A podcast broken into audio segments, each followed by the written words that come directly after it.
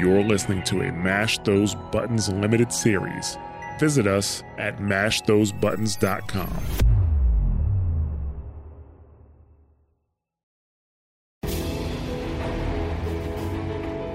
On this episode, we finish off the bristlebacks, reopen chain scrape, and head to Barren Light.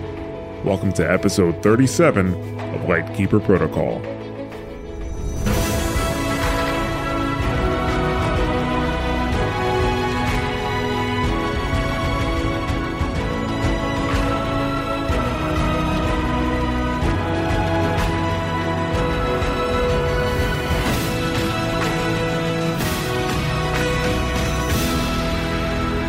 To Lightkeeper Protocol, a podcast about our journey through Horizon Zero Dawn and Horizon Forbidden West.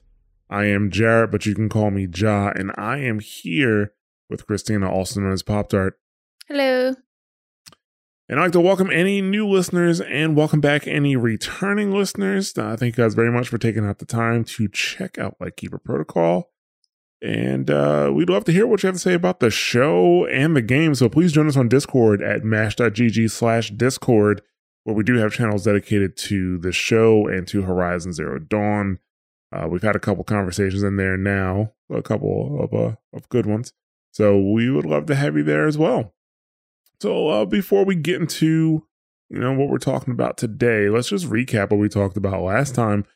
Uh, so on the last episode, we made it into the Daunt, had the pleasure of meeting Studious Vuadis, who ref- is refusing to go to Barren Light because of uh, the bristlebacks and the Daunt.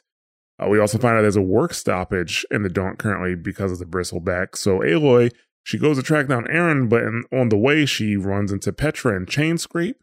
Uh, and so we get a chance to talk with her. Uh, we also meet Ulvund, who is the boss of Chainscrape, and he is trying to manipulate the Carja into giving up the claims of the land so he can get really rich. But of course, he's saying it's not about him; it's about the people. So he's, he's a man of the people. Of course. And uh, yeah, finally we tracked down Erend, and he had a few choice words about how Aloy left after the Battle of Meridian. Well deserved, I must say. Well deserved. So I'm glad somebody said it and got it out. but Yeah. I don't know. I I'm like half and half, especially at that point of playing. So, but we can continue. It's fine. I'll I'll talk about Oh. that later. All right, so yeah, let's go ahead and get into today's scenario. Aloy and Erend depart ways. Erend heads for Barren Light as Aloy goes to clear the remaining bristlebacks. After clearing the final five, she speaks with Ulvund, who doesn't seem too happy that the bristlebacks have been dealt with. He tries to delay the opening of Chainscrape further, but after being given an ultimatum by Aloy, he ultimately decides to reopen Chainscrape. Aloy then heads to Barren Light, where she meets Lawan, the second in command of Barren Light. Aloy wants the embassy to begin, but Lawan informs her that while Commander Nozar has signaled that the Carja are ready to begin, the Tenakth have not. Lawan tells her that no one can exit the gate of Barren Light until the embassy is complete and the Tenakth are gone. Aloy goes to talk to Nozar, believing she can convince him to open the gate. Aloy discovers the reason for the delay is that only two of the three Tenakth clans are present, and the protocol is to wait for all three. Nozar does not want to break protocol as the situation is already tense with the Tenakth. Aloy isn't pleased with this and wants Nozar to take action. Nozar says no one will go through the gate, including the savior of Meridian. Alright, so after Aloy gets done talking to Erend, she heads off to clear the remaining bristlebacks. Now you can kind of you don't have to follow the path because it's it's actually like across the river where you have to go. Uh, actually, clo- back closer to Chainscrape, and if you follow the path, I think if you follow the path, you run into some other Oseram before getting to the quest area. Did you get to? Did you see this where the Oseram are trying to get scraps from a dead bristleback? but there's another bristleback around that's trying to kill them and they're refusing to leave so aloy has to kill the other bristleback Is that the is that the one that I found before going? Because we talked about this on the last episode. I found uh, there were two people fighting a bristle. Well, one person fighting a bristleback because the other one was pinned down by a dead one. Oh no, No. because those those were those were they're fighting it. They weren't trying to get scraps. I don't think I encountered that. Yeah, like if you come for, if you go across the river and come from the quest objective from the south, there are a group of Oseram trying to scrap a dead bristleback before the scrappers come. And there's another bristleback there that's still alive, so you gotta kill it. And then Aloy is like, hey, you should head back to Chainscrape so that, you know, you don't die out here because it's dangerous out in these streets with these bristlebacks. And they're like, no way, we gotta scrap this thing. Like, you know, and so they're like they're they're risking their life just to get some scrap, you know.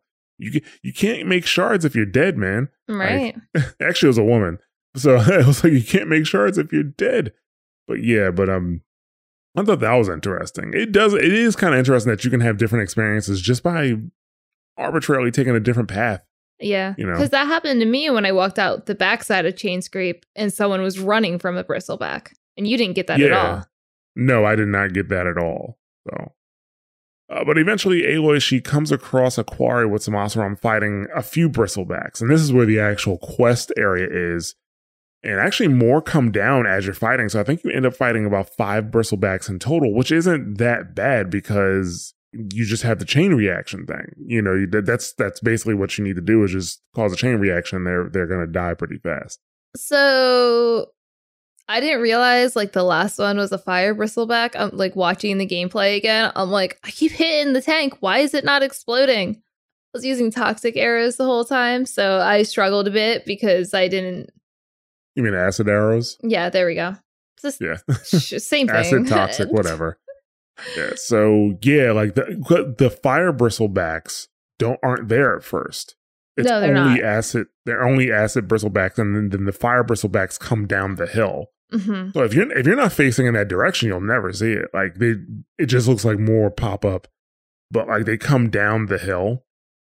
And yeah they're the last two are fire because I actually I did shoot a acid arrow at it, and then when it didn't, and I know I hit it as a fact, you know, I know I definitely hit the canister, and when it didn't start smoking or whatever for the overload, I was like, "What's going on?" I was like, "Oh, it's red, not green."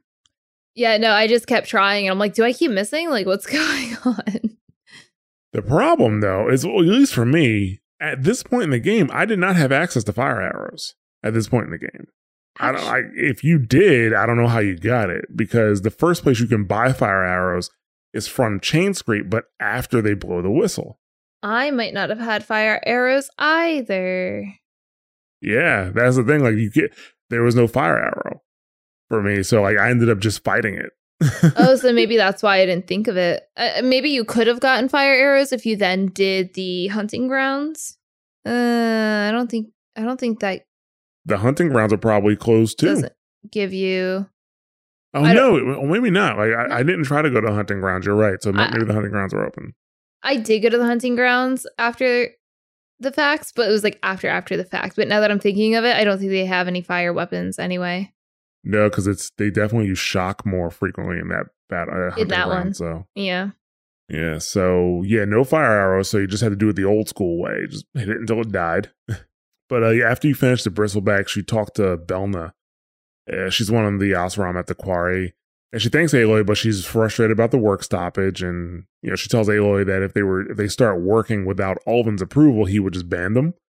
Uh, so, you know, he says he has enough power and influence to shut them down for good. So I'm I'm assuming he means across all Oseram, you know, uh, society because it's not like it, it seems like they just can't move, move somewhere else and then not deal with him. He might have enough influence where if they go to another place and it's like, hey, if you see Belna, don't give her any work. Possibly, but also think about how it is in the claim where like women can't really work. So like where else would she be able to go? Well, that's the thing. I don't know if, if women can't work in the claim. Like, or, or I, I'll put it like this because there's the claim, and then there's also places that still, there's Oseram settlements that observe the Eldermen, Mm-hmm. you know? But, you know, I'm pretty sure Chainscrape is one of those Oseram settlements that observe the, I guess, the hierarchy of the Eldermen because uh, according to Petra, I think it was Petra said it, like he's he wants to be one. He if he be if, if this whole thing with the with the what was it called? The decree. The yeah, the, the decree. concession decree Yeah. goes through, he'll be rich enough to buy enough votes to become an alderman. But that So doesn't mean they of- believe in the hierarchy of eldermen. That just means that they are willing to vote to get money. Well, that means they they'll still observe it, like you know. And there's there's a bunch of women working in chain scrape. Like there's a woman. Uh, we're gonna like uh, we'll get into in a little bit, but there's a woman who needs her hammer fixed. I mean, she's not gonna use a hammer to go like bake some cookies. you know, she needs a, I a think hammer you know. fixed. You know what I think it is? It's not that they can't do work, it's that they don't have any position of power. So they can work, but they probably don't have any kind of position of power and probably aren't listened to. Right? Yeah, that's what I would assume. Like even with Petra, Yeah. Petra probably would have been. I think they they prioritize like your position of power as a woman is directly probably related to the man that you're married to. Right. Probably, I would I would say that's probably what what their their their their deal is. Um, it'll be great if we had more information on the Oseram. We really like. It, I had to piece together what a freebooter was, and the freebooters are a major piece of what has happened in Horizon. You know what I'm saying? So yeah, I mean that's that's great. And now that I think about it, like I just had this thought, but um, it's crazy that you deal with the Oseram so much. Uh, that you, the Oseram are, are extremely important to the story and to what has happened. They like they help shape the world Mhm. that you're in right now, and we don't have that much information on them, and we've never been to the claim. well, that'll be the third game. Uh, yeah. So after the bristlebacks are dealt with, Aloy heads back to Chainscrape to talk to Ulvund. Now the bristlebacks are actually dealt with. I cleared out all the bristlebacks. Oh, you did? Now that you've recovered from your shock, time to blow the whistle. Oh, there, not so fast. I'll have to send someone out to confirm the kills. Make sure the valley is safe again. It shouldn't take more than a day. Or two. No. You blow the whistle now.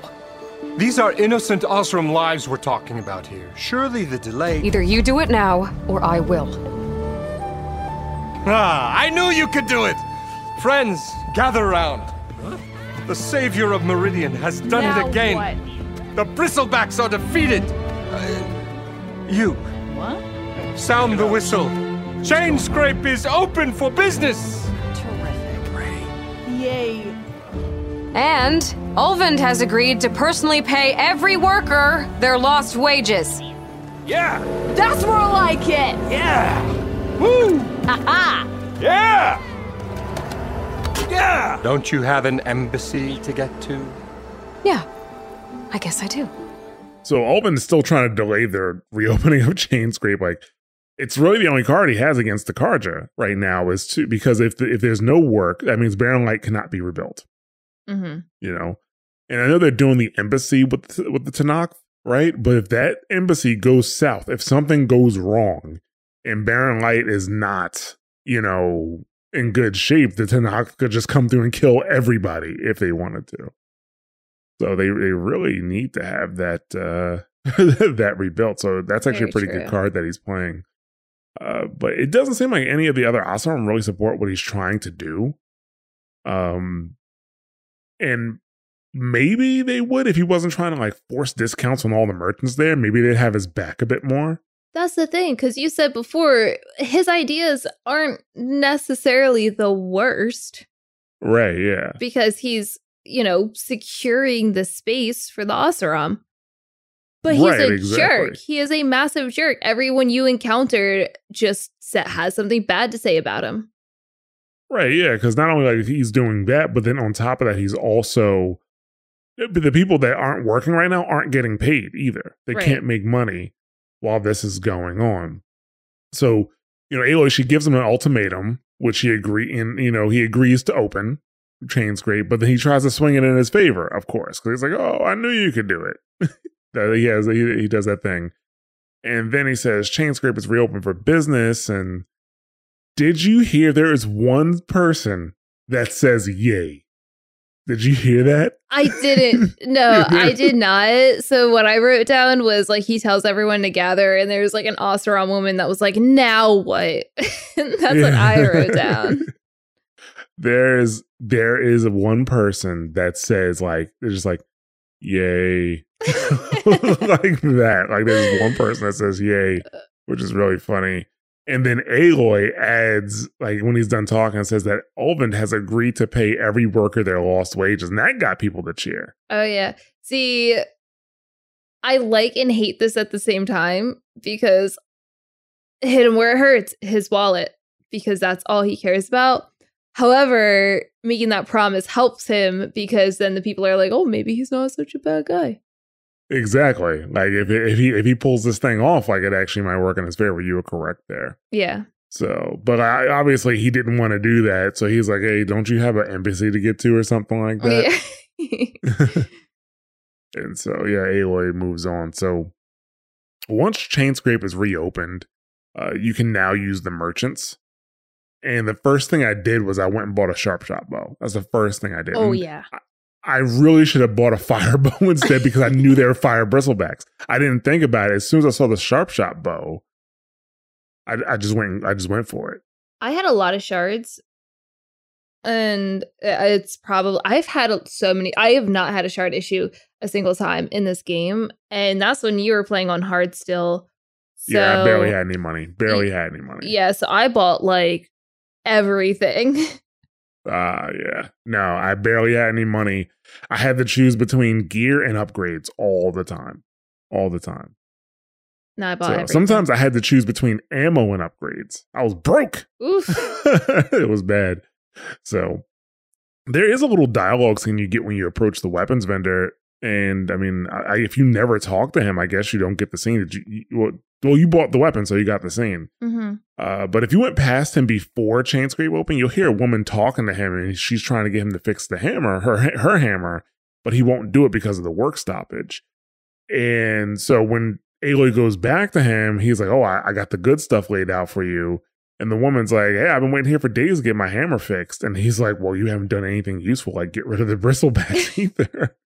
so, but after you're done with the merchant, uh, the woman asks if she can get her hammer fixed now, and he's like, "I can fix the hammer, but I can't fix you." So, you know, they, obviously know they each have- other. They have more dialogue too. Like if you come back and talk to them, they actually say more things. Oh, After you do? yeah, after you progress in the game, they have like more conversations with each other. I don't think it adds to anything. It's just a funny little back and forth. Ah, gotcha. Yeah, but yeah, the only thing I got at the time was the sharp shot bow. 'cause It was the only thing I could afford.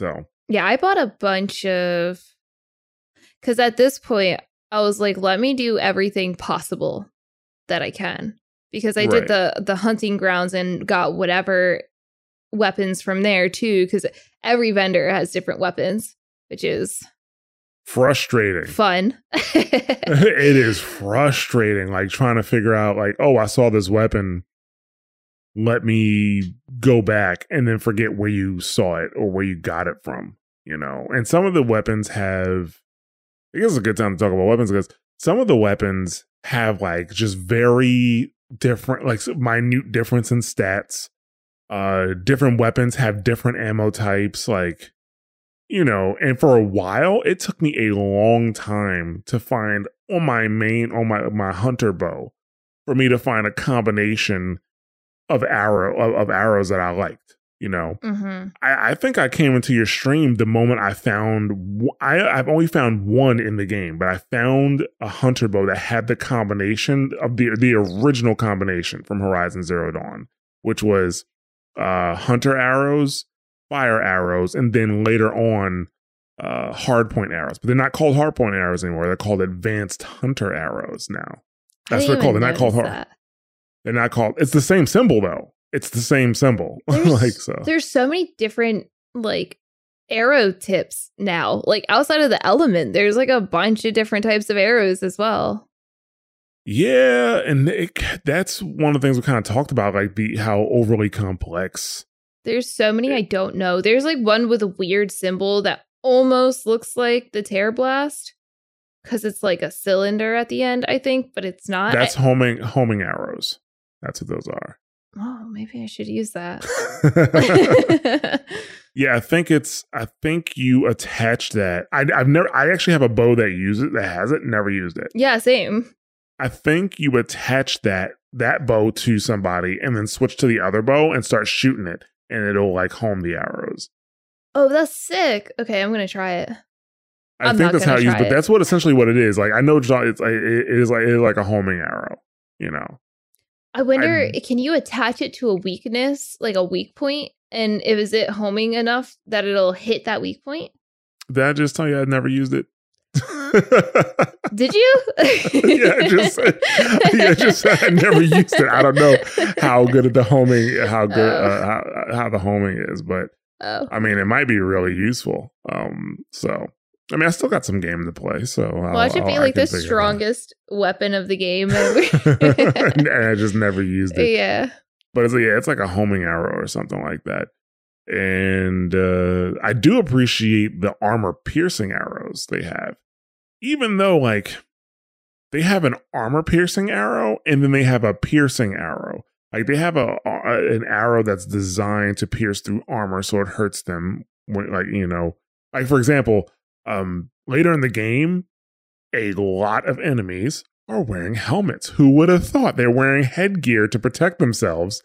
And you can't just headshot them with a regular bow. You usually have to, your first bow, even if it's powerful, will break the headpiece, and then the second bow will give them a headshot. But this one, you can just shoot straight through it. They have they have that, and then they have piercing arrows that shoot through people. So yeah, So here's the thing about that though. With a sharpshoot arrow, right? The sharpshooter, what I do is I shoot their helmet off because they're like, what? What just happened? What the heck? But they're still like just standing there. And then you just shoot them. Like it's two shots and you still just kill them in two shots and it doesn't alert anyone. Like that's what I've been doing because I can't be bothered.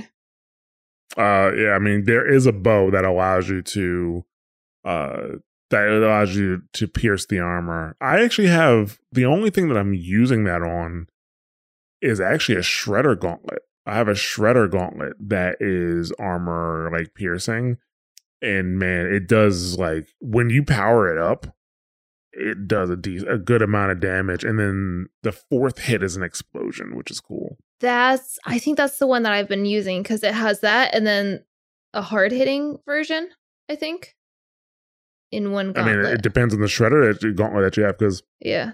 mine has that, and then it has shock. That's what that's what. the That's what it one is. That's what it is. It's shock. Yeah, it's the same one. That's the one I've been using. Ah, okay. Yeah. But yeah, that's the thing. I mean, I understand the idea behind putting different uh types of gear in different places because the the the outfits are different too.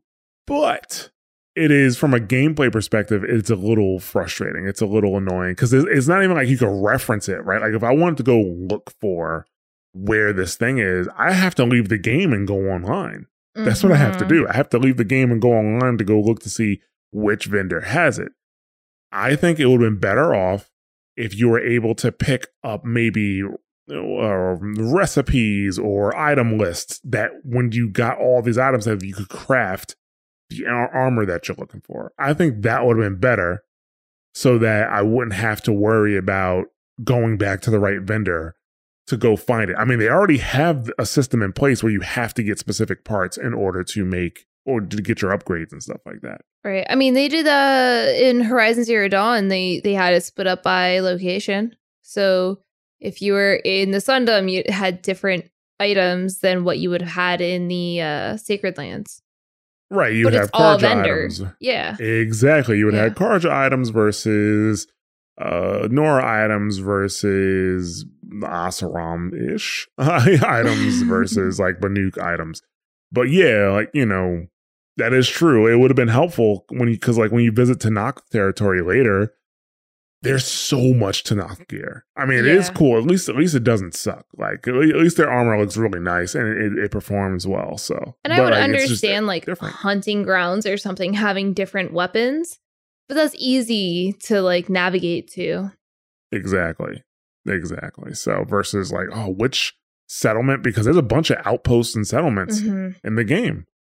You know, very small ones at that. And it's like, which one did I did I find this at? So but I think like we talked about that, I think on the first episode, like how like the Yeah. you know that that issue. Now we're just expanding on it.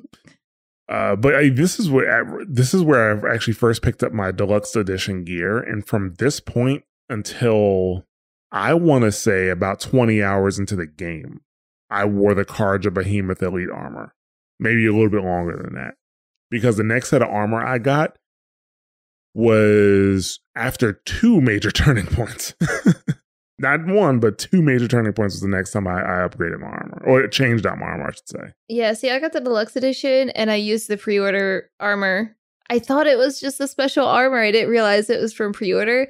But one, I liked how it looked better. And two, I, I don't know which stats I liked in that one better than the other one, but I liked the stats better. And I don't know why. Hmm. Yeah, the Carja one, I think it just kind of fit my play style a bit better. hmm I usually, I'll take high defense over everything, usually. I'll, I'll take high defense. Well, yeah, And you were also playing on hard, so that makes sense. Yeah, so that's what I ended up using.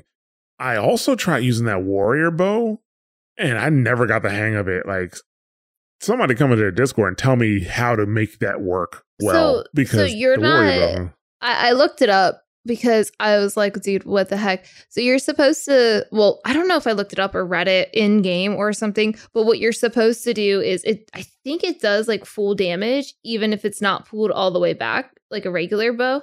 It does, but its full damage is low most of the Yeah. time. Yeah. So I think a lot of the time, what you're using it for is to add like a status really fast, which I just use grenades for anyway, or sling or whatever the heck it's called. That's, now that I think about it, I'm I'm gonna see if I can find a warrior bow that has purge water, because uh, on stream the other day I was fighting that slither thing, and like because of the way it moves, Yeah. I kept missing it. So, and I was like, man, I need to find a bow with purge water, and so maybe that that's it. Maybe when I go to find the um, yeah, maybe that's it. When I go to find the warrior bow with it, and maybe my tune will change in a couple episodes. well, once you figure out which of the 50 vendors has it, let me know how it works. exactly. Like before I go looking, I'm I'm literally just gonna look online at all the warrior bows and see if I can find one purge water, and then go directly to that vendor. Mm. You know, so. But uh, yeah. Uh, but before leaving Chain Scrape, Aloy she does talk need to talk to Jurif and Vuadis. And so when Aloy tells Vuadis that the bristlebacks are gone, he should move on. Uh, he tells her that she is an Erend, so he's not moving, and it has very strong "you're not my dad" vibes. You're not my supervisor. exactly. Yeah, that's what it sounds like. And she tells him, you know, it's on Erend's orders, and they're, you know, that Erend's farther ahead waiting on him. And he starts going on about how he's supposed to have three escorts, but Drew is like, you know, he's telling her, look, I'm leaving, I'm going to Barren Light, and Vuadis, you can come with me or you can stay behind in Chainscrape. And he's like, oh, I don't want to stay behind with this riffraff. So he follows, you know, Jurif. I love that because he's like, well, captain's orders, I'm out. yeah, and I feel bad for Drew having to pick up that cart and move it. Me too. And I'm like, I guess they don't. I guess they really don't have beast of bird, beast of burden like ox or horses or anything. And I'm like, dude, an, an override would be really helpful. an override would be really helpful right now. So, I mean, you know how rich Aloy can be if she used that to her advantage. right. You know, Well, not now So- because you don't. Per- well, no, you can permanently override this. The. the Um, the stuff you're gonna ride. yeah, that. can, yeah. Yep. So, not to mention, Sylens found a. Well, crap, I don't have to cut that out. Yeah. So, yeah, but that ends the the quest to the brink, and it actually starts the next main quest, the embassy. So now, I mean, there's a bunch of stuff that you could do between Chain Scrape and Barren Light. But for now, we're just gonna go ahead to Barren Light. So you know, Aloy just skips past everything else going on right now, and she finds Erend in what used to be a holding area for people captured by the Red Raiders, and he's drinking.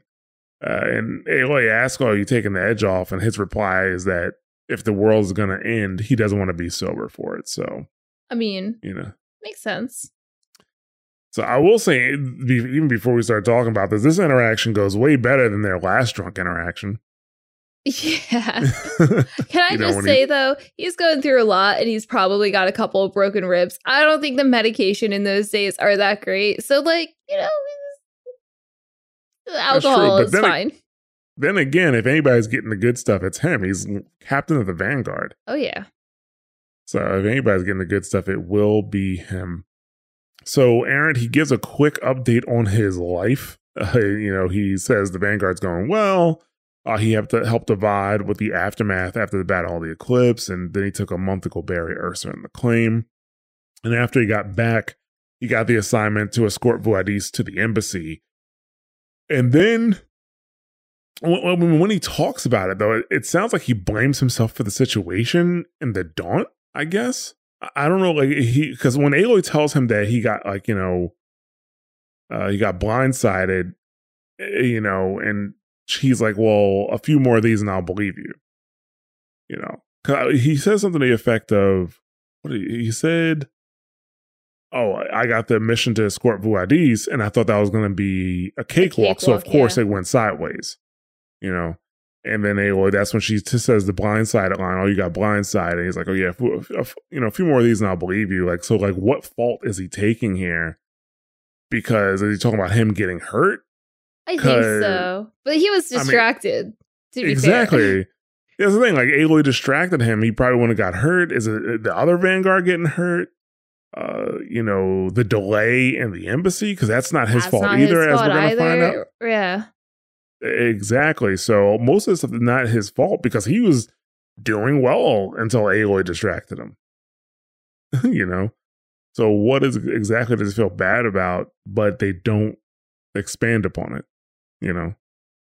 Yeah, maybe I think maybe just because he got hurt. I feel like that might be what it is. But yeah, nobody nobody else really got I mean his guy got hurt too. Right, but... that is true but they they weren't really. They were just coming to escort Vuadis through friendly territory. That's what they were. coming. that's what they're gonna do. It was a babysitting job, right? Like just make sure he gets there okay, because they weren't. I don't even believe they were gonna go out with him to the embassy. They weren't. They, they, they, that's. They, I don't even think that's what they were supposed to do. They're just supposed to get him to the like to Barren Light so he can do mm-hmm. the embassy. Yeah.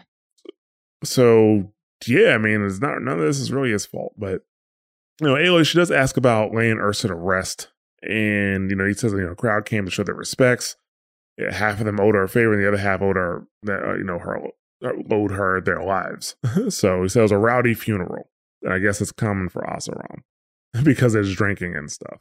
Mm-hmm. So they're a rowdy funeral. And I was waiting for him to say something like Avad went, but he never mentions it. So I'm assuming Avad did not go.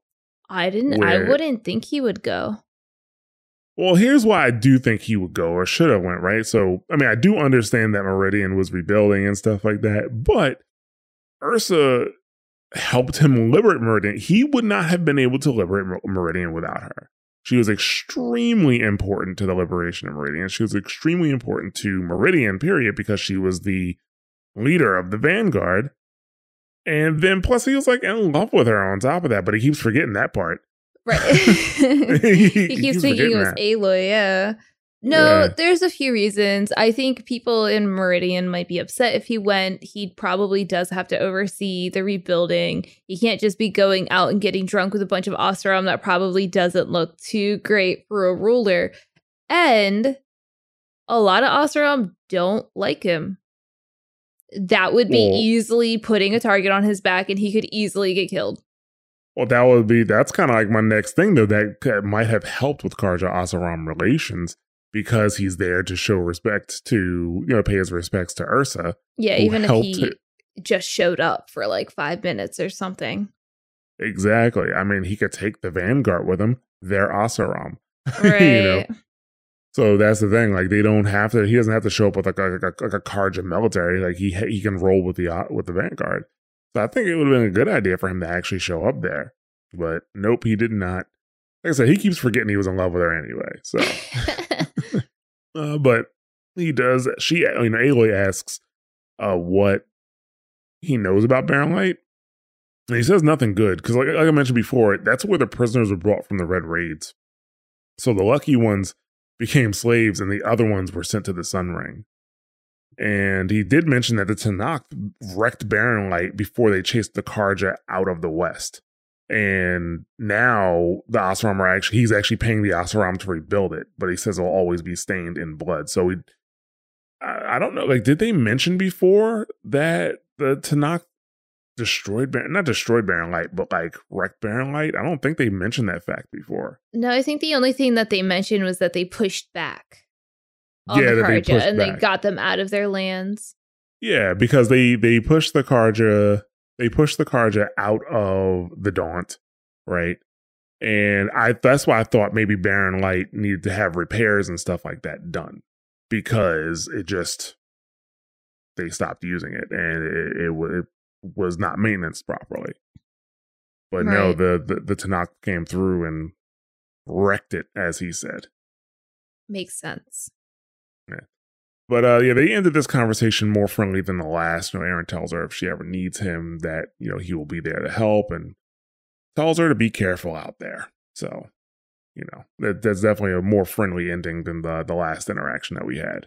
Yeah, I mean he's still he's still salty because he he does bring up like oh your silent departure like because she was asking how things have been since you know and he's like oh your silent departure like okay dude we already went over this calm down um and then the next one was um he's like are you sure you want to go alone? Like it seems a lot for just one person. And she's like you know Erend stop. And he's like all right all right i got you. But he's not wrong. Like let him help.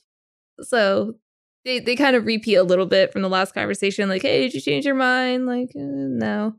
Okay. Right? Yeah. Yeah. Even when he starts the conversation, he's like, "Oh, let me guess, you you're busy. Like, you know, you got someplace to be or something like yeah, that." Yeah, like make it So- fa- like I'll make it fast. Oh, but when they started talking to the two vanguard that were there, they're like, "Oh, that's our cue," and they just like walked away. They're like, "I don't want to be part of this." yeah. So so after you talk with Erend, you can speak with Lawan, who is he is the second in command of Barren Light. And the first thing I noticed is that he addresses you as Aloy of the Nora. So he recognizes you by name, you know, and doesn't call you the savior of Meridian, doesn't call you a savage. He just calls you Aloy of the Nora, what brings you out to Barren Light, you know. So um you know, as you approach him, he's talking to, to some guards who appear to be nervous about the Tenakth. And he's basically assuring them that they're safe, you know. And it's like the Carja are pretty much, you know, they seem to believe that pretty much any tribe besides them or the Oseram are savages, right? But Yeah. the Tenakth are like vicious savages to them because the Tenakth pushed them out of Barren Light. Because the Tenakth mean- drink blood, obviously. Oh yeah, and, and in reality, I mean, the average Carja just probably doesn't, They know very little about the Tenakth, Tenakth besides what they hear. They only know that the, the, the Tenakth were vicious enough or combat savvy enough to to push the Carja out. You know, that's all they know. So they're a little bit scared of him. just like, just like you know, they're scared of Nora too. Like that guy who was reading, like it, it was in Bright Market in Horizon Zero Dawn. That guy was reading that book, or you know, the scroll or the glyph that was talking about how the how savage the Nora were and Is that the one where they it said they eat wood or something like that? yeah, they eat wood, yeah. they eat wood and stuff. So it was funny. Uh, but um, you know, Aloy, she's hoping to get the embassy started now that Vuadis is there, but Lawan tells her that the Tenakth have, you know, they haven't signaled that they're ready yet. Uh, so Commander Nozar, you know, he's signaled, but the Tenakth haven't sounded like these horns that they're supposed to sound. And Aloy just wants to go through the gate, but Lawan can't let her. He says normally the gate is open for anyone who wants to go through, but no one's allowed in or out before the embassy. Like the, the Tenakth have to be gone before they allow you through the gate. And they start talking about the embassy, and you know, he tells that normally the cards offer like food, spices, and gear, and the Tenakth normally return personal items taken from Carja soldiers during the war. Obviously, they're not going back to those soldiers because those soldiers are dead. You know, so they're gonna take them back to their families. And you know, this one's different because the Tenakth they're giving back a soldier, you know, Fasad, uh, uh, Fashav. Yeah, we mentioned him in two episodes ago at this point. And, you know, he says that everyone's on edge because they don't know if things will go well until the embassy is over. So these things are pretty tense, right? So, you know, Lawan mentioned Tenakth marshals while he was talking to Aloy, and uh, they are the tribe's elite warriors who negotiate on behalf of the tribe's leader. And you find out that the Tenakth are actually broken into three clans, and they come you know, with soldiers from each. So the three clans send soldiers and well, I guess they don't send marshals, but they send soldiers from each clan. The marshals are there, and then that's when they usually start the embassy. He says the marshal usually just stare down the Carja Sun Priest until they concede, which I can see that because I mean it's not really a fair matchup. The marshals are warriors, Right. and the Sun Priests are spineless. The ones that we've met, they're mostly spineless, right? Right. There's one that's like kind of cool, but like they're not warriors. They're not like they're they're literature, like scripture kind of people. They're Right. not they probably have never picked up a sword in their life. Exactly. Like even the so there's been only been one that's been really he wasn't even a sun priest at the time. He left being a sun priest. Uh at, the time when we when we I forget remember his name, but we did a side quest Is it for him. Nadi- Nadim? No, is that is that the that's the queen's name, isn't it? uh No. yeah. I think it starts with an N though. I do also think it starts with an N. But even the the sun priest that went to the proving was like stuttering and you know, he was like he was not uh the he was bravest. not confident. Yeah.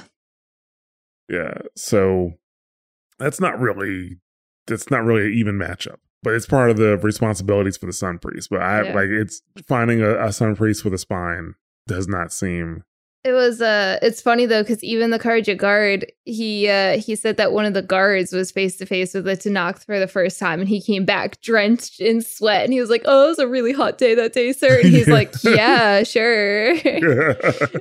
yeah, that is, that is true. It is funny because how confident the Carja Sun Priests talk, you know, when they're safe. You know, think about like Vuadis, you know, Mhm. how, how, how, uh, you know, bolsterously they talk when they're safe. But they get out in front of, you know, into a into a tight situation. It's it's a different story. and then you just hide behind everyone, yeah. Yeah, because Vuadis like, oh, the Sun Priests are precious, protect me. you Right. know, that's that's what he would do. So Aloy wants to know where Nozar is, and she says that she'll convince him to open the gates for her. And Lawan's like, I don't think so because Nozar is not really going to break protocol. But then he takes her to Nozar anyway. So Nozar, he is having a conversation with Vuadis about the Tenakth when they get there. How are we to hold an embassy with a tribe that can't even govern their own people? What more can you expect from barbarians? Ahem. Ah, Aloy, was it? Yes. The one who cleared the valley for you? That Aloy. We appreciate your service. At least we are ready for the embassy to begin. Didn't you just give the signal? Both sides must signal readiness. Until the Tenakth sound their horn, we wait. Yea, for as the first shall be. ca- Shut up. Why the delay? The Tenakth are a tribe composed of three clans. How many banners do you see? You're just gonna wait? Go find out what's wrong. Oh, this isn't some forgotten corner of the East where you come from, Nora. It's the Forbidden West. If you don't like it, run back to Meridian, file a complaint. The Meridian I saved, you mean? That's right. Nobody walks to the gate until the third clan arrives and the Tenakth horn has sounded. Not even the savior of Meridian. Vuadis, he's like, you know, being a bit catty, right? He's like, oh, Aloy, was it? you know, like, like, dude, you know who she is. She's a savior of Meridian. She has a statue. Right. yeah, so like, why are you doing that? But you can tell that Nozar already has a poor opinion of the Tenakth because as you're walking up, he's saying, you know, how are we supposed to have this embassy when they can't govern their own people? You know, and I mean, we already had an idea of what Vuadis thought of them, but then he calls them barbarians. You know, he's like, what do you expect from barbarians? But I guess it's an upgrade. Like, you're a barbarian if you kick the card's ass, but other than that, you're just a savage. So I think barbarians may be a little bit of an upgrade from savage. Uh, I mean, upgrade or downgrade? I guess No, in his eyes, I feel like maybe it's a downgrade. Oh yeah, well he's talking down to them regardless, but I'm saying like Yeah. you know, savage is the lowest level because savage means you know you can't you- you're you're a savage and you haven't beaten the Carja. Barbarian, at least you've beaten the Carja. You got something there. Yeah, I guess so. Yeah, because he wasn't scared of Aloy. He knew. I think he knew she was Honora, but he wasn't scared seeing Yeah, he knew, he said, "Oh, well, you you you know bring the elevator down for this Nora girl, this Yeah. savage." That's what you know he said. but yeah, like he, he wasn't afraid of Aloy, but he is yeah, he, he's definitely gonna be afraid to knock. Uh, but uh, Aloy's wondering what's the holdup, and you know Nozar kind of gives a snarky answer. You know, he's like, "There's three clans. How many banners do you see out there? You know, just answer the question, dude. Like, just say there's only two or three tribes are present. See, two banners. So Aloy wants him to take action, find out what's going on, but Nozar isn't budging. You know, says she doesn't like it. She can go file a complaint in Meridian. And then actually, Aloy does try to pull, pull that Savior of Meridian card, but it does not work. He just like swats that right down. He's like, no, he's not having it. So, you know, he's he's not going to let her through. And as arrogant as he sounds, he's not wrong here. No, He's not. He's No. not wrong here. he's the problem annoying. isn't. Yeah. he's just arrogant about it. He's being annoying, right? But the problem isn't on the Khajiit side. It's on the Tenakth side. The three clans supposed to be present. There's only two, and it was probably hard enough getting the Tenakth to this point. So Right. the is there for a reason. Like the fact that the Tenakth would even talk to the Carja after what they did is like kind of a miracle, right? Because it's not like the other clans where the Carja were raiding them and beating them, right? The other clans were just surviving. Like the Banuk pulled back to Banner, Mhm. the Oseram pulled back to the claim, the Nora pulled back to their lands.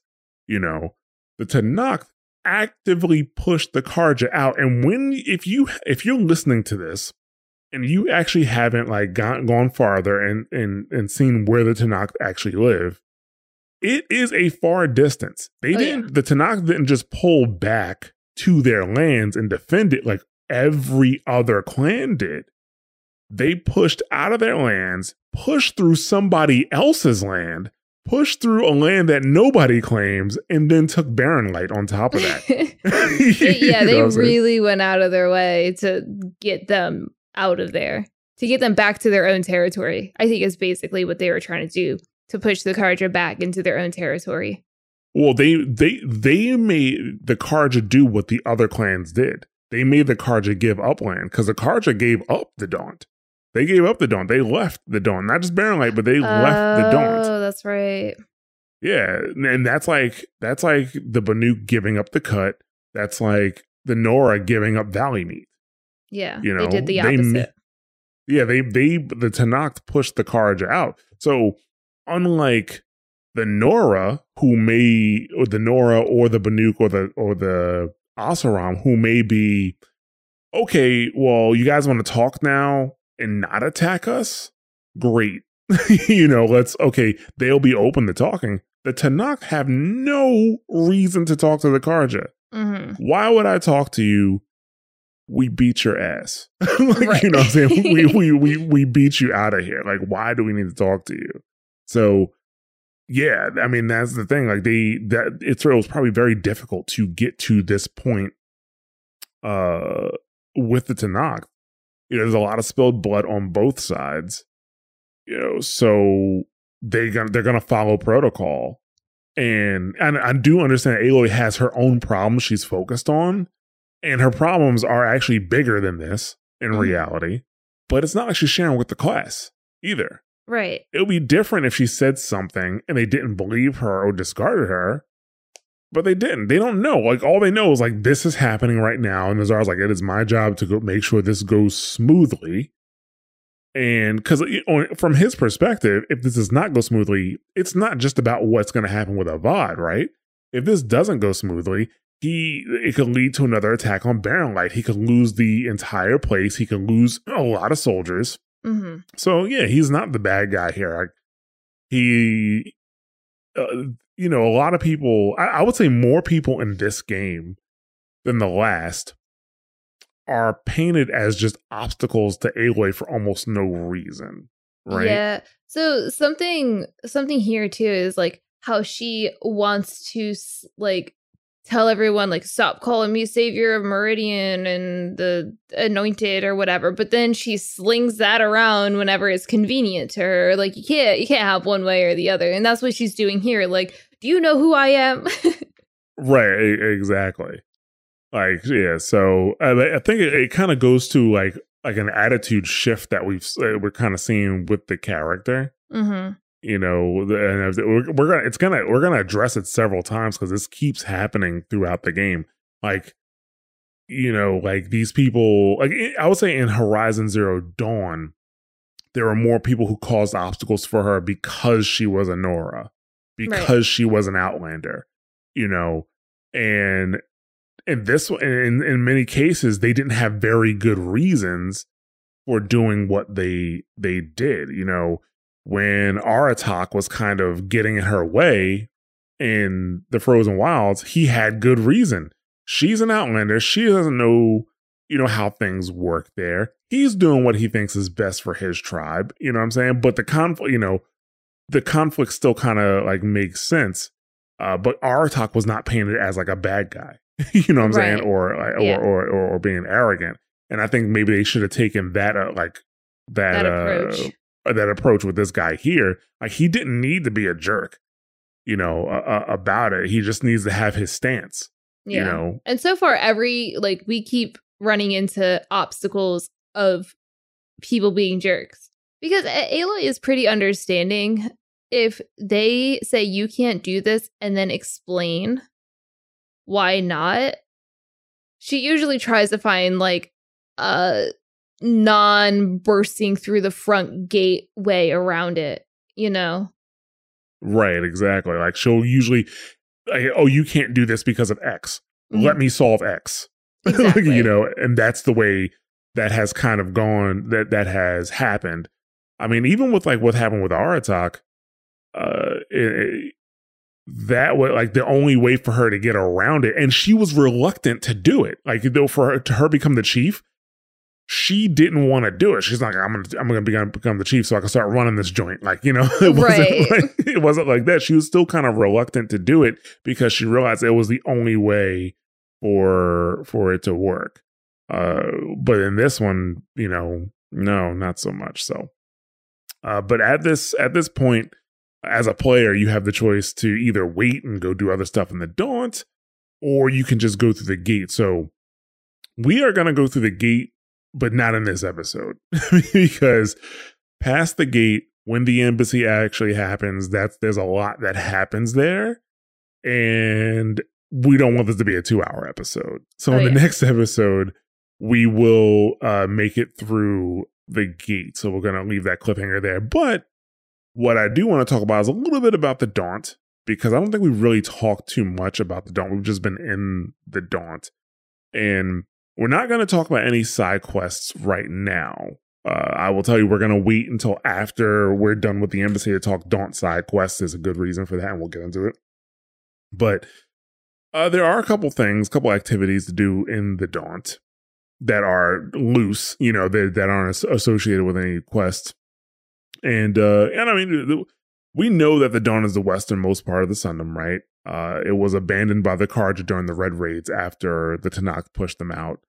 Uh, and it wasn't actually reoccupied until the liberation. So that's pretty recent. Like that's within the last two years, you know?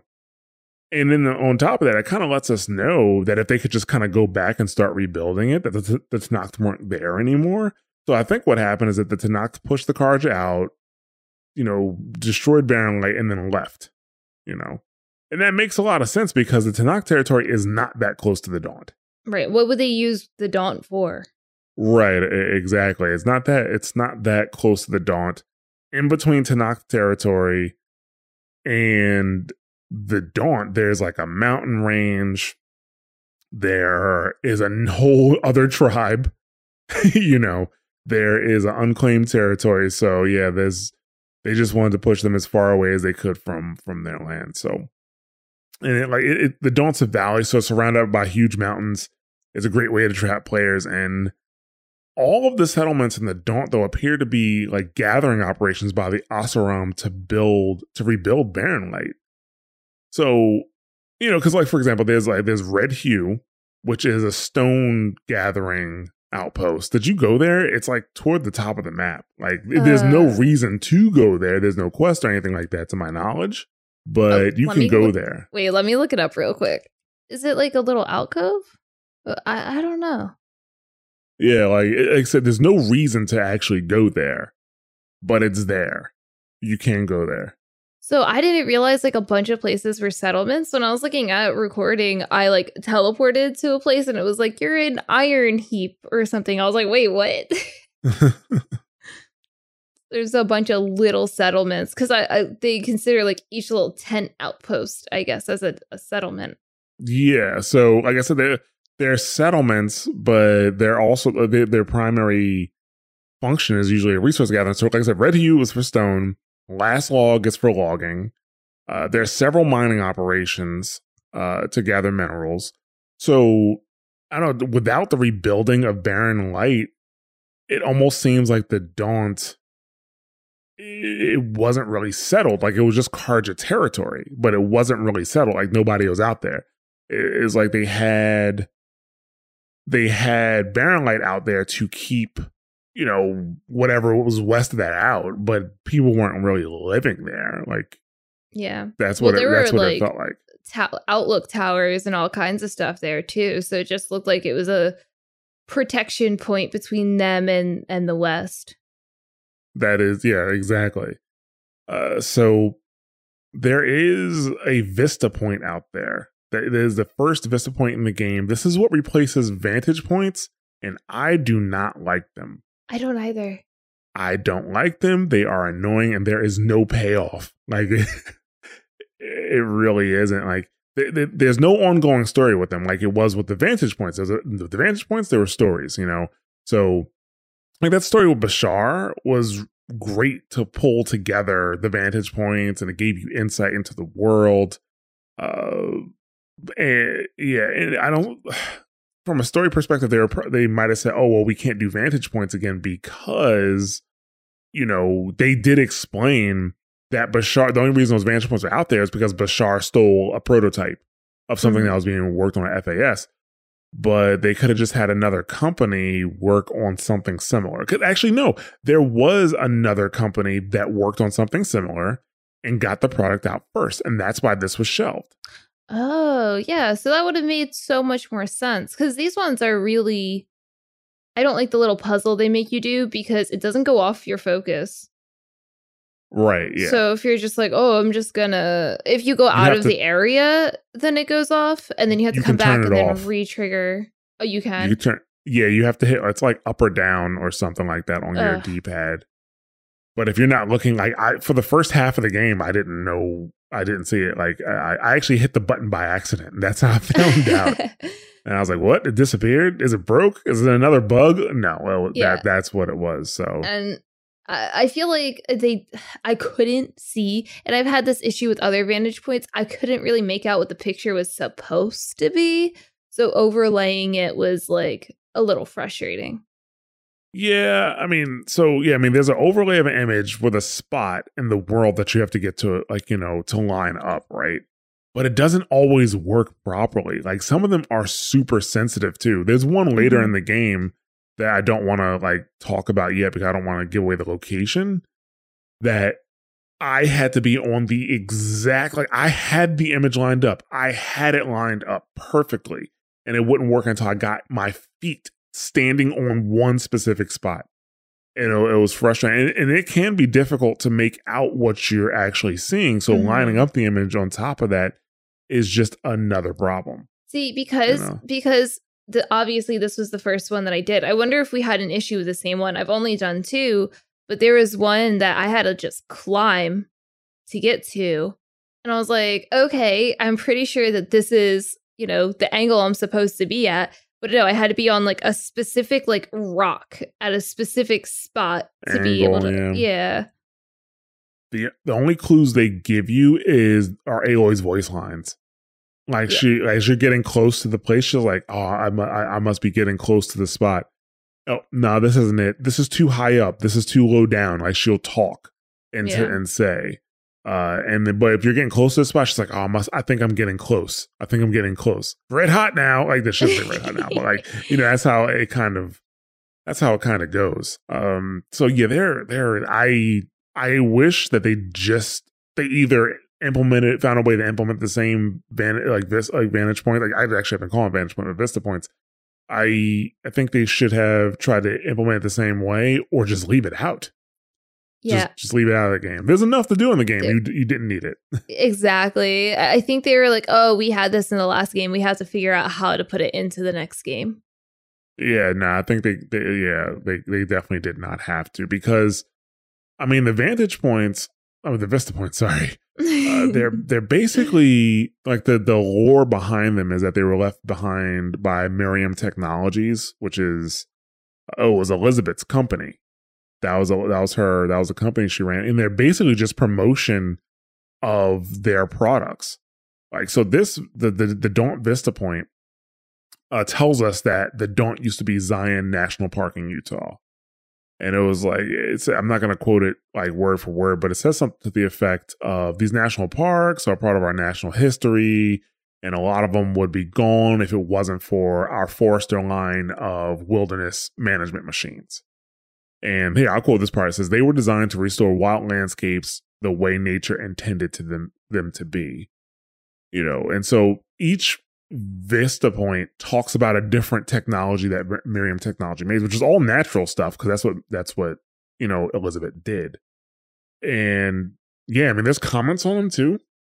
You can, you can like I guess as people made it to those Vista points, they could comment on them, and they did. And I have yet to find a comment worth reading. Like nothing that that get that's like that it's not even funny right like you know th- there's nothing that's like uh gives you any information on the world because even the vantage points did the vantage points gave you information on what the world was like and Mhm. you know things like that you know you got to see uh you got to see what a concert looked like in their world you got to see what uh uh now i was gonna say a football stadium but like a stadium Rigs looked like with- Stadium. yep. yeah that oh, what was the name of that game Rigs. Rigs, yeah, Yeah. That, that game, like the, the the one that I didn't know existed before you said something. that yeah, that stadium, you got to see what the Faro building looked like, what the museum looked like, all these different things you got to see. And with the Vista points is like, oh, here's a uh, a uh, satellite array. Yeah, I was gonna say it's a Uh, satellite. Here is a uh, a building. you know, like it's it's nothing very interesting about it, just to be perfectly honest. The one that I'm talking about, the one that I actually had the most trouble with was actually kind of cool, like when you when you get it. But for the most part, like I'm I'm not a fan of these of these Vista points. So I have I stopped getting them. I stopped getting them. And I'll go back and get them now that I'm in the end game. But uh yeah, during the game I wasn't really a fan of it. So, but there's also relic ruins, which are ruins where you find relics. you know, so they're basically just broken down buildings that you have to find a glowing relic, which you don't really find out what those relics do. I'm gonna say oof, level 26, 27. and it's not just that. You have to then there's nothing that's really taking you to that place either. So you have to hit a place in the story and then go to a specific spot and then you're like, "Oh, Yeah, I mean, well, we'll get into it when, when we we'll, get there. we'll get into that. Yeah, yeah, yeah. Well, yeah, we'll get into it when we get there, and we'll we'll see. Um, but yeah, there's there's glowing relics. You don't really know what to do. You actually get a lot of collectibles in this game before you figure out what they do. You do like they don't introduce the the reason to get the collectible. They introduce the collectible, and then later on you find out what the collectibles, are, which which is not that bad. I think that's fine. Like I, I don't have a problem with that. Uh, but these relic runs do require a bit of puzzle solving for you to figure out, you know, how to get to the relic. Thankfully, like they do have a voice line where if you don't have a specific tool to do whatever the puzzle is, she'll say, "Oh, I guess I'll have to come back later." So that was nice because Mhm. you don't sit there just trying to figure out if you can actually do it or not. There's that. And then if you collect everything that there is to collect, because there's chests throughout. So if you collect the final chest, she's like, oh, guess I got everything here. But then if you leave and you don't have anything collected, she's like, oh, there might be other stuff there. That is true. Yeah, she does say that. Other things. But sometimes, sometimes I just ignore it because I've gone back and got like a white chest that I didn't open. yeah, sometimes I ignore it too because I'm like, I, I don't know how to reach that or I didn't see it and I don't feel like looking. Yeah. So they definitely added more puzzle elements to this game because we, I mean, the, one of the complaints we had before was that you only had those little tur- like the the turning puzzles Mhm. in Horizon before, but now because actually, you know, mainly because of the uh The pool the caster. Pullcaster, Yeah. you know, you can pull things, you can break walls. I would say my uh, it's not really a complaint. I will just say that sometimes it's unclear how to solve a puzzle, which I guess it's that's the point of the puzzle, the right? puzzle, yeah. But eh, to a degree, like, you know, with the Pullcaster, you can, well, the, even with the with the boxes, you can kind of just like move them around, and sometimes you just may not have the box in the right spot, and it's not obvious that it's not in the right spot. It may just look like a place that you can't get to. yeah. Well, even for example, so I was when I was streaming the other day, and I went into one of these relic ruins. I actually had the box in the right spot, but the game, like, I could not latch on to a ledge. So I actually thought that I was doing like it, I wasn't supposed to go up there. But I pushed the box right back to the same spot, got on top of it, and then jumped on it with no problem. I was like, oh, okay. I it's really funny with these boxes because Aloy slings them around like there's they're like cardboard boxes when they're like clearly made out of metal. Yeah. And she does this because there's there's a puzzle where there's like one stacked on top of another, and she does it like it doesn't act like it's any heavier. She's just like fume. yeah, that is true. I, I will say that. So, but uh, yeah, everything else has some little weight. Like there's, I know you can like there's like uh, a couple areas where you can push these train cars, and that actually has, That a, has a bit. Of, yeah. that has weight. I mean, it doesn't have enough weight that she is like she's just pulling it with her bare arms. Like you know, you can pull it you can stand in front of it and pull it backwards and i'm like man real life scenario me would never that's a that's a work hazard there like Yeah, I fall backwards and just roll you over yeah. So, but uh, those are two of the activities that you can find throughout the world because every area has probably I would say at least one relic ruin. Mhm. You know, every area has at least one relic ruin and at least one vista point. Yeah. So you can do those, but what I like I said, I have I, I at this point I haven't completed either. Even though I do believe the relic ruins will probably have a better ending than the vista points, just based off of who you deal with with the relic ruins. yeah i agree with that I, I do like the puzzles though like they're not super complex but they are fun little puzzles it's a lot it, it's something to help break up the consistency of fighting machines That's true. Yeah, like sometimes like they're I would say a relic ruin once you if you you know you may not see the puzzle, you know, right away, but once you get it, you're like, okay, this was like this this was supposed to be a five minute thing. right you know, that's what they'll usually come down to. Oh, this was only supposed to be a few minutes. Not the 30 I just spent on it. you know. Um yeah, so no, I do like the the, the relic ruins. So we're we're 50-50 right now on activities. You know, Vista points can go, relic ruins can stay. hmm They'll patch that out now that I said it, you know. uh but yeah, so we're gonna go ahead and close up this episode. Uh Christina, how you feeling? What, what, what are you thinking right now about the game? Final thoughts. Final thoughts. Uh at this point I like I said I'm like 50-50 on Aloy's attitude. it's a little frustrating. I do like how she's telling people to shut up or cutting people off or just walking away from them if she's like not digging the conversation. That's fun. I think that's funny. But I think at this point, I think I said I was overwhelmed last time. I think I'm starting to get into a little bit the idea of combat, but at the same time, I did like all of the everything before I got here, like that I could have in the Daunt. So it it's pretty good. I'm I'm feeling pretty pretty all right at this point though. Yeah, when I was playing at this point, I was ready to go because, you know, and I guess we'll talk about it now because we're just about at, at the end of this this area. Because once you do the embassy, the world really opens up for you. But including all the side quests and everything, it took me ten. uh, If uh, from the Mhm. beginning of the game to get out of the Daunt, it took ten hours. And I feel like that's a long time. I feel like that was a long time to be at this stage of the game. I think I shot myself in the foot here because as soon as I got out of the Daunt, I just kind of chilled with story for a while because I was like, I just did so much side stuff. And the Daunt is very compact compared to the rest of the world. Oh, absolutely, yeah. So like as far as like side quests and and random things to do. So I think once I got out of the Daunt, I was like, I'm just gonna vibe with story for a bit because I am very over leveled and I just oh, kind of need to know what's going on. Yeah, that I just I I've talked about pacing a few times, and I think this is what I was kind of uh, you know talking about that the pacing of the beginning of the game.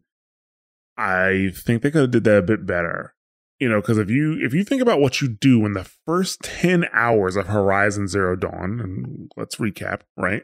Mhm. Meet Aloy, train, do the proving, uh, meet Sona, catch up with the killers, and stop them, and then open the gates to uh to uh the Sundom.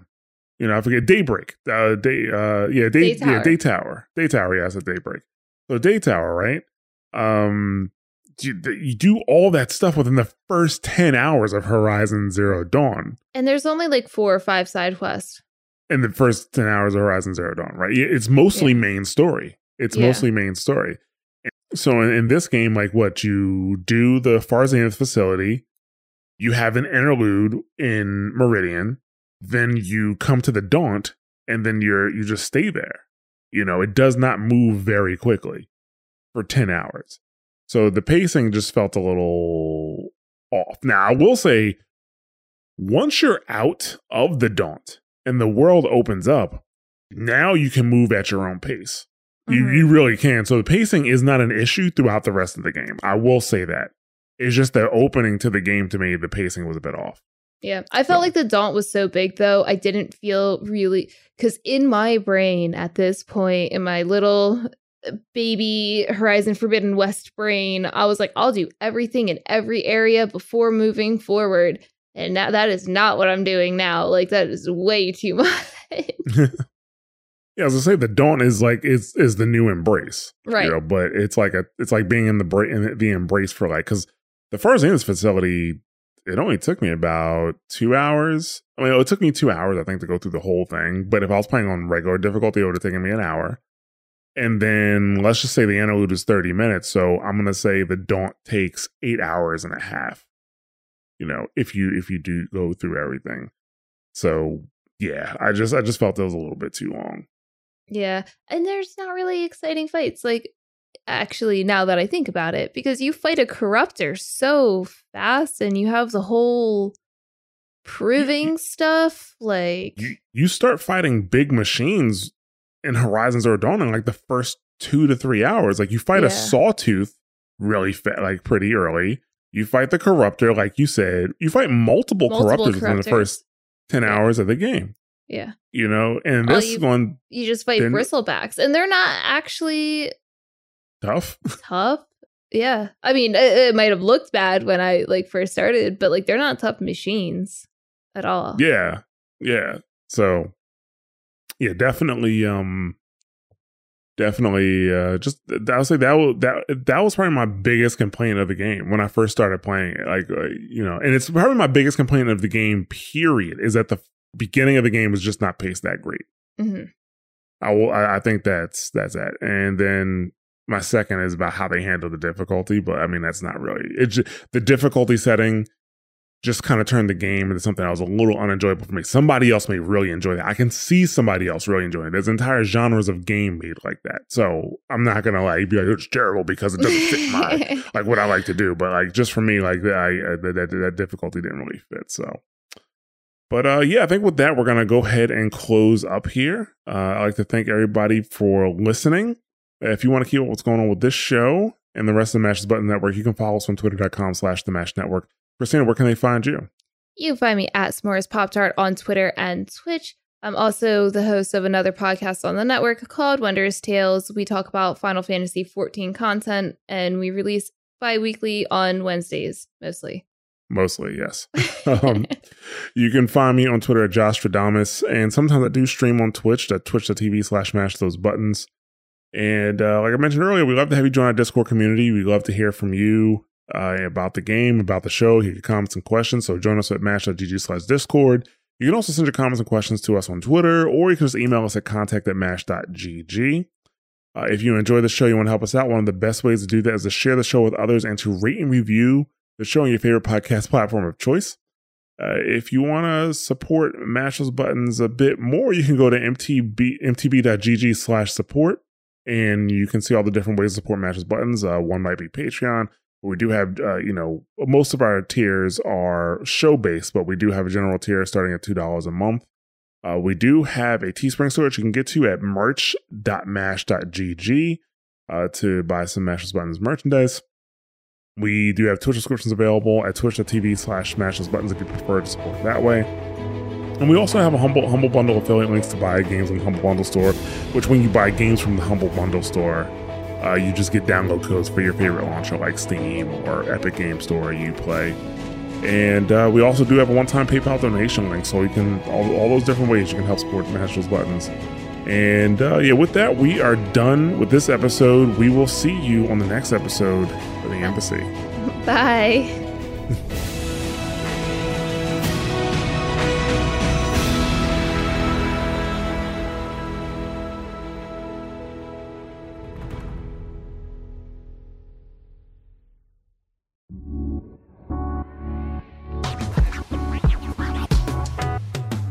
Thanks for listening to a Mash Those Buttons production. If you enjoyed the show, you should check out mashthosebuttons.com and see if any of our other shows might interest you. All of our shows are available on your podcast platform of choice like Apple Podcasts, Google Podcasts, Spotify, and more. If you enjoy our content, you can help support Mash Those Buttons by becoming a patron at patreon.com slash mash those buttons, where you can receive Patreon bonuses for as little as $1 a month. You can connect with Mash Those Buttons at twitter.com slash the Mash Network, facebook.com slash mash those buttons, or join our Discord at mash.gg slash discord.